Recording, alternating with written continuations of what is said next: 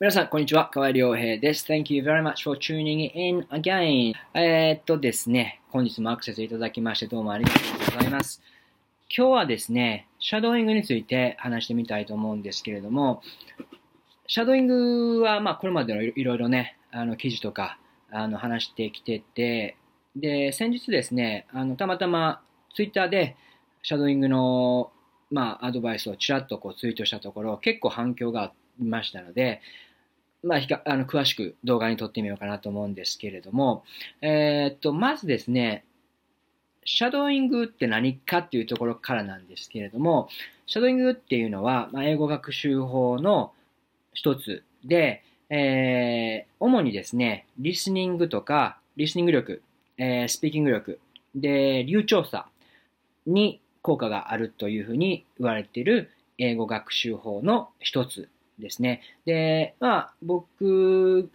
の記憶が正しければですね、えー、もともと、まあ、通訳、通訳者の訓練方法として、えー、まあ、ポピュラーな学習法だったんですけれども、で、まあ、それが、あのー、まあ、誰が言ったか知りませんけれども、別に通訳者じゃなくても、普通の学習者でも、リスニングとスピーキング力上げたい人は、シャドウイング A でみたいな言い出した人がいてですね、ああ、そうやな、そうやな、みたいな感じになって、まあ今はシャドーイングっていうと、まあ比較的、比較的認知度を得てる、英語学習者の中でも認知度を得てる学習法だと思ってますね。で、僕の話を少しすると、僕はですね、もともと、まあ今もそうなんですけれども、もうとにかく英語を流暢に話したいっていうのが、まず一番最初にあるんですよ。で、だから僕の英語学習法みたいなのは、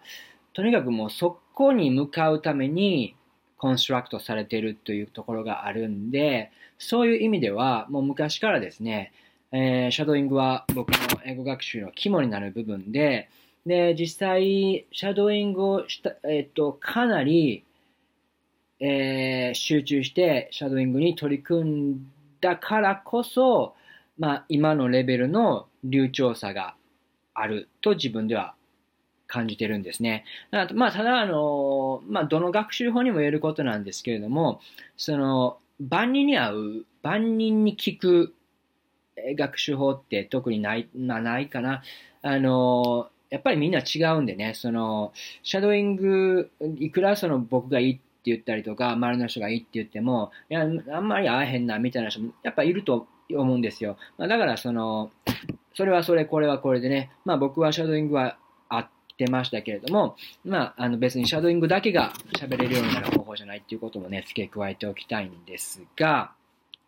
えー、で、シャドーイングってまあどうするかっていうことなんですけれども、あのまあシャドーイングで、シャドウっていう言葉があるんで、まあ、影ですよね。だから、あの、まあ、何か素材を用意して、で、その素材を聞いた瞬間に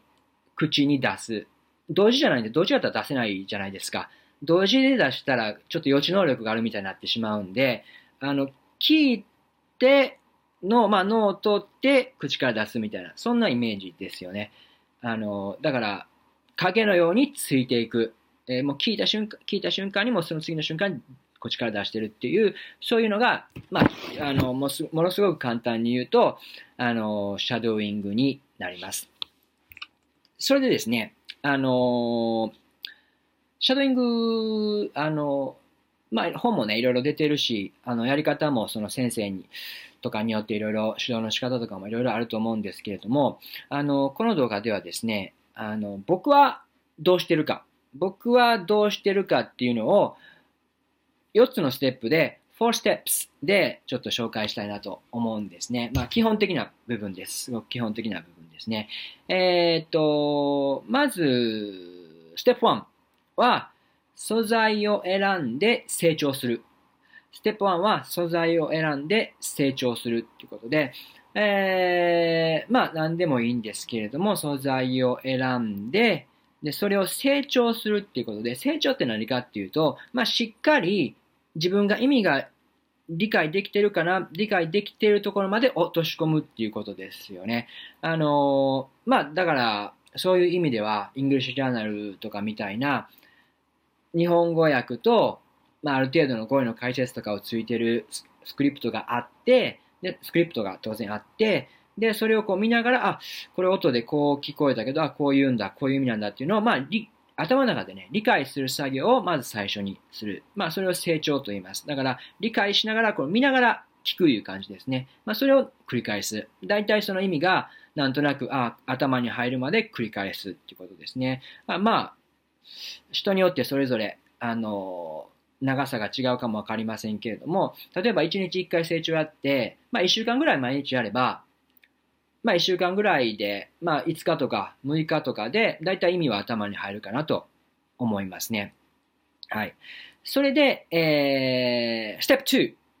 なんですけれども、ステップ2はスクリプトを見ながらシャドーイングするっていうことです。あのー、なかなかやっぱ見ずにシャドーイングするっていうのは結構ハードルが高いんですね。だから最初はスクリプトを見てシャドーイングする。えー、あ、この音と文字と、まあ、頭の中でね、結びつけながらシャドーイングしていくと、まあ、比較的、えー、優しい感じで、うん、あの、シャドーイングがしやすいと思います。そう。シャドーイングってね、まあ、あのー、基本的には、まあ、ちょっと難易度が高い、あの、学習法なんですよね。だから、シャドーイングちょっと難しいなって思われる方も思われ、いらっしゃるかもわからないんですが、でも、成長をまずして、で、見ながらシャドーイングっていうの、この2つのステップを踏めば、まあ、難易度が高い素材でも、あの、やっぱ段階になってるんで、あの、比較的シャドーイングは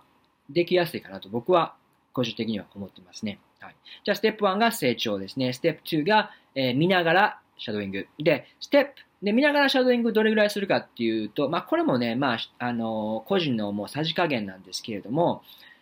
あ、もう、これ、今まで、あの、な、な、何かな、あの、自転車に例えるなら、三輪車、三輪車のこの補助輪をつけて乗ってたけど、あ、これちょっともうこれ、はず、補助輪外してもいけそうやなっていう感じで、えー、スクリプトを置くんですよ。だからまあ、わかりませんけども、まあ、成長が1週間。で、スクリプト見ながらのシャドーイングも、まあ1週間ぐらいかなと思いますね。な2週間ぐらいでこれぐらいまでいくと。それで、次はですね、まあやっぱりなかなか見ずにシャドーイングしてても、その、やっぱ見てるっていうことはですね、やっぱその、その分リスニングの集中力が、あの、視覚に取られてるっていうことなんで、やっぱ100%リスニングとスピーキングに集中力を注ごうと思ったら、やっぱりね、視界はちょっと、視覚は、えー、ちょっとこう、あの、外に避けないといけないんですよね。だから、えー、ステップ3としては、見ないで、スクリプトを見ないで、もう音だけでシャドーイングするっていう過程に入っていきます。えー、今まで見見ながらって結構シャドウイングできたけど、あ、見ずにスクリプト解けたら、あ、結構難しいもんやなって、この段階でね、まあ、感じる人も中にはあの少なくないんじゃないかと思うんですけど、でもそれこそがね、やっぱりその耳を鍛えて口を鍛えるっていう、まあ自分に負荷がかかっている状況なんで、まあそれは難しいと思う反面、あ、自分が鍛えられてるんだなと思うといいと思うんですけどね。で、見ずにシャドーイングしていきますね。なかなか、あのー、最初、あ、これまたちょっと、み、ああれ？つっかえるなっていう時は、その、まあ見ながらね、あの、こう、交代番号で一旦止めて、あ、これなんてやったかなと止めて見て、で、また音だけにしてって、それまあその交互にしても、その3時加減は全然個人でしてもね、あの、いいんですけども、あの、基本的には到達点としてはもう全部見ないでシャドーイングしっかりできるぐらいに、えー、訓練するっていうことですね。はい。で、あのー、ナンバーステップ4なんですけれども、これすごく重要なことなんですが、あの、やっぱりね、同じ素材を今まで、今成長で見ながら見ずにやってきて、でもここまで来て繰り返し繰り返し同じ素材を、まあ、5分でも3分でも10分でも20分でもいいんですけれども、同じ素材を繰り返しシャドーイングするというのがやっぱすごくあの効果的なんですね。えー、シャドーイング、同じ素材を繰り返すことでリスニング、確かなリスニング力がつき、確かなスピーキング力に還元される、確かな流暢さがつくっていうふうに僕は感じています。えっ、ー、と、だからまあ、目安としてですね、その、どうかな。一つの素材、まあ5分の素材を選んだとして、これを、まあじゃあ1日5分ですよね。まあ1日5分シャドーイングの時間に当てるとして、まあ、少なくとも1ヶ月ぐらいは、1日1回1ヶ月ぐらいは同じ素材でシャドーイング繰り返すのを僕はお勧めします。で、僕もそういうふうにやってきましたし、今もそういうふうにやってるんですけれども、そうするとですね、まあ、毎日毎日やっぱ新たな発見があるというか、あの、分かっているつもりの素材ですけれども、毎日毎日こう、レイヤーで、なんか自分の、えー、血になり、肉になるっていうんですかね、えー、身になっている、そういう感覚がやっぱりあるんですよね。で、英語ってやっぱりその、流暢に話せ話そうっていうことが目標の場合ですね、やっぱりその頭でいちいちこう考えてる暇はないと僕は思ってて、まあそれ考えながら話すっていう部分ももちろんあるんですけども、やっぱりある程度反射神経に任すっていうか、そういう部分がやっぱりありまして、日本語でもやっぱ同じですよね。だから、そういうふうなレベルまでに行くには、もう脳にね、とにかくその英語をね、英語の構文とかも吸い込まないといけないんですよね。もうとにかくとにかく吸い込むと。で、その作業が僕はシャドーイングだと思ってて、で、シャドーイングをすればするほど脳に英語の喋る感じが刷り込まれて、えー、流暢さが、まあ、本当に一歩一歩ですけれども、えー、上がっていくっていうふうに僕は感じてますね。ということで、えー、この動画では、まあ、シャドーイングとは何かっていうところと、えー、簡単な手順、ステップですね、1、2、3、4を紹介していきました。えー、っとですね、そうそう。で、まあ、あのまあ、まとめとしてはですね、まあ、シャドーイングって、まあ、あのもう本当にね、トータルな、まあ、あの、流暢さを上げる訓練って言いましたけど、僕にとってはすごくトータルな英語訓練だと思ってて、なぜかというと、例えば5分の存在、5分の素材を1ヶ月かけてシャドーイングすると、もう、まあ、なんとなくもう、あのー、必然的にっていうか、自然に覚えるぐらいやっぱり素材に触れることになるんですよ。で、自然自然に覚えるってことはどういうことかっていうと、その5分の中で話されている語彙とか構文とかっていうのももう自然に頭に入るってことを意味してて、だから僕にとっては、その別に、そのもちろんそのボキャビルでね、単語、単語だけで、えっ、と、積み上げていくのもありなんですけども、僕僕としては、僕はこれまでそれ、そのボキャブルをあまりやったことなくて、僕はシャドーイングをしながら、そこに、そこに含まれている語彙を身につけていったっていうふうなえー、形で使える単語とか表現を身につけていたという背景もあるんで、まあそういう意味では、シャドーイングをすることで、えっ、ー、と、まあ語彙も増えるし、使える構文も増えるというふうに僕は言えると思ってますね。だからもうすごくね、肉体的な、あの訓練ですよね、シャドーイングって。あのもう直接やっぱりもう喋れる脳の筋肉を養うというイメージで僕の中ではですね。だからまあ、あの野球で言うと、もうフリーバッティングですよね。もう直接的に打つと。野球で言うとフリーバッティングだし、あの、ボクシングで言うともうスパ、スパ、スパーリングですよね。えー、ボクシングで言うと、まあ、スパーリング、まあ、そういう、そんな感じの肉体的な、もう、直、